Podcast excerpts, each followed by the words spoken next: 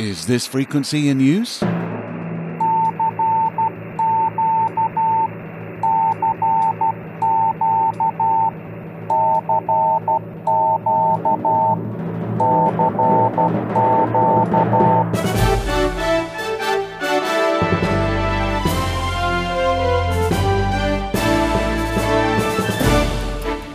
Welcome to Southgate Vibes, a selection of the latest stories direct from Southgate Amateur Radio News.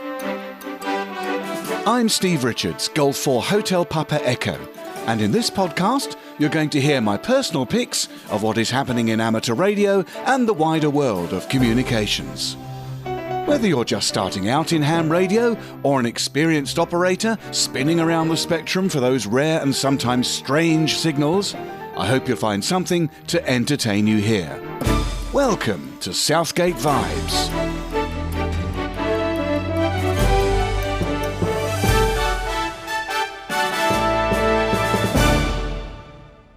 Hello to you, fellow lovers of all things radio. You are cordially welcome to podcast number 54. Wherever you are, whatever you're doing, here's 10 minutes of your time to bring you up to speed with what's happening across the spectrum. And let's kick off this time with a quick look back at the Radio Society of Great Britain's annual general meeting, which took place last weekend and was held online. After the formal business, there were some interesting agenda items. As part of the RSGB AGM held on April the 24th, John Rogers, Mike Zero Juliet Alpha Victor provided an update on the new Ofcom EMF licence regulations in the UK. His presentation, which is followed by a question and answer session, starts at 2 hours 14 minutes and 25 seconds into the AGM video, which can be watched on the RSGB YouTube channel. Once you're on the channel, just search for 2021 AGM. And you can download the latest version of the RSGB Ofcom EMF calculator from the RSGB EMF page at rsgb.org forward slash EMF. And the RSGB has released the first in a series of pre assessed configurations for typical amateur radio installations, which amateurs may choose to use to assist with the new EMF regulation. The first of these PACs covers half wave dipoles on the bands from 1.8 to 7 MHz. It should be noted that the document presents work in progress on a complex subject that is still under development. Details are subject to change, and the pre assessed configurations and referenced material may be updated or replaced. Draft versions of the pre assessed configurations will be posted on the RSGB EMF page as they're prepared, so keep going back and check rsgb.org forward slash EMF. Also at the RSGB AGM held on April the 24th, the Society awarded the Louis Varney Cup for advances in space communications to Dave Crump, Golf 8 Golf Kilo Quebec. Dave accepts this award as chair of the British Amateur Television Club. His leadership of the BATC community, both in the UK and overseas, has been instrumental in enabling the QO100 satellite wideband transponder to be fully utilised, with many new digital amateur television systems being developed since the launch of the spacecraft.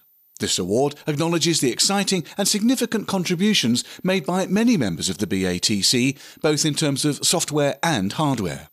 The RSGB 2021 awards and trophies can be viewed on the RSGB website at rsgb.org, and information on the QO100 geostationary satellite transponders can be found at amsat-uk.org.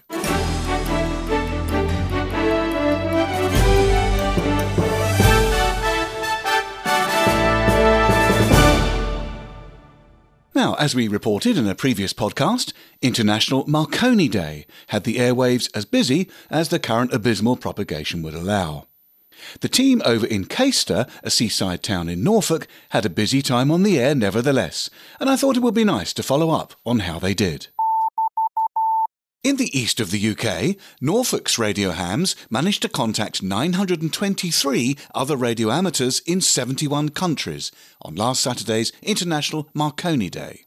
As we previously reported, the Norfolk Amateur Radio Club ran the all day event from Caister to commemorate the original Marconi wireless station there, which was established in 1900. The station was in a house in the High Street known as Pretoria Villa, and its original purpose was to communicate with ships in the North Sea and the Cross Sands lightship.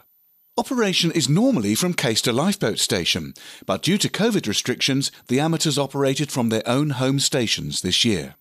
Using the call sign Golf Bravo Zero Charlie Mike Sierra and a mixture of Morse code, speech, and digital modes, the operation ran from midnight to midnight, and contacts were made with other radio amateurs across the UK, Europe, Asia, South America, and the USA.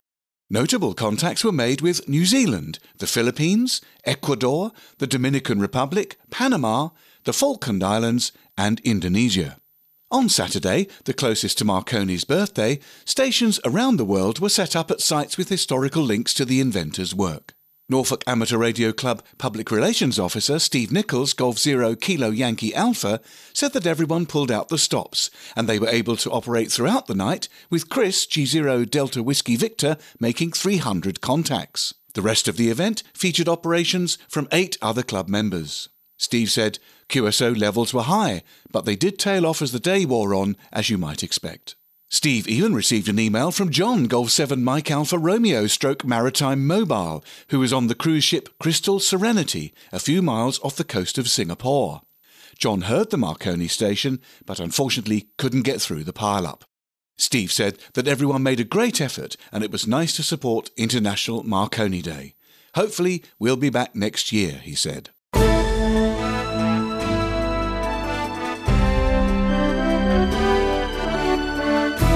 You're listening to Southgate Vibes with me, Steve, G4 Hotel Papa Echo.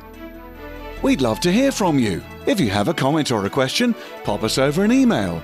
Our address is vibes at southgatearc.org. That's vibes at southgatearc.org. You never know, we might feature your message in a future edition.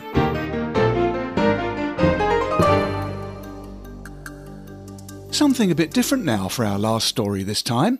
Over the years, I've noted that the New Indian Express newspaper likes to report on a wide range of topics, and quite often their attention turns to amateur radio. Recently, they carried a story about an avid collector of QSL cards. Despite there being many electronic methods of confirming that you've worked or heard a particular station, I personally like to send and receive these QSL cards, and the walls of my shack are covered in them. They're usually colourful and a lovely reminder of interesting contacts that I've had over the years, and I'm not sure you get that from a bland line in an online QSL facility. So I'll certainly be carrying on sending and receiving cards. But for one collector in India, it's become something of a passion. In a time and age where there's instant gratification, validation, and criticism for everything we do, thanks to social media, imagine receiving a tangible form of communication through a letter or postcard from a stranger from thousands of kilometres away, and most importantly, something that is meaningful. Sending and receiving postcards is a meaningful hobby turned into a passion, says Jai Sakthivel Thangavel, who is a professor of journalism and communications at the University of Madras. A seasoned philatelist and avid postcrosser, Sakthivel is most proud of his QSL card collection, a trove with over 2,000 cards from radio amateurs from different parts of the globe. QSL cards are exchanged between ham radio operators to confirm contacts between two radio stations or to acknowledge shortwave listener reports.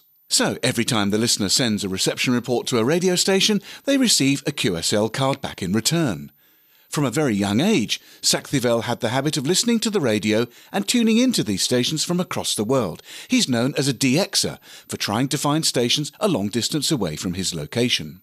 His tryst with the QSL cards began in the early 90s, when, after sending a reception report, he received his first card from a radio station in the Netherlands. And although it's more than 20 years ago now, Sakthivel vividly remembers how he instantly got hooked on QSLing. He said, Receiving a card from another country motivated me to send more reception reports. It benefits the radio stations because they're able to ascertain their reach of the signal, while I started getting interesting cards, including a wooden QSL card. There are other kinds, like three dimensional and printed paper QSL cards, and there are even leather ones, he said. Well, you can read the full article about this at the New Indian Express, www.newindianexpress.com. Well, that's it for this time.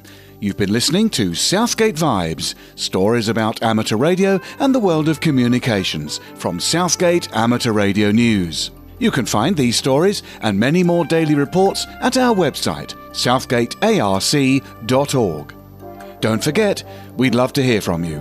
You can get in touch by sending an email to vibes at southgatearc.org. So until next time, this is Steve Richards, G4 Hotel Papa Echo, signing off and wishing you best 7 3.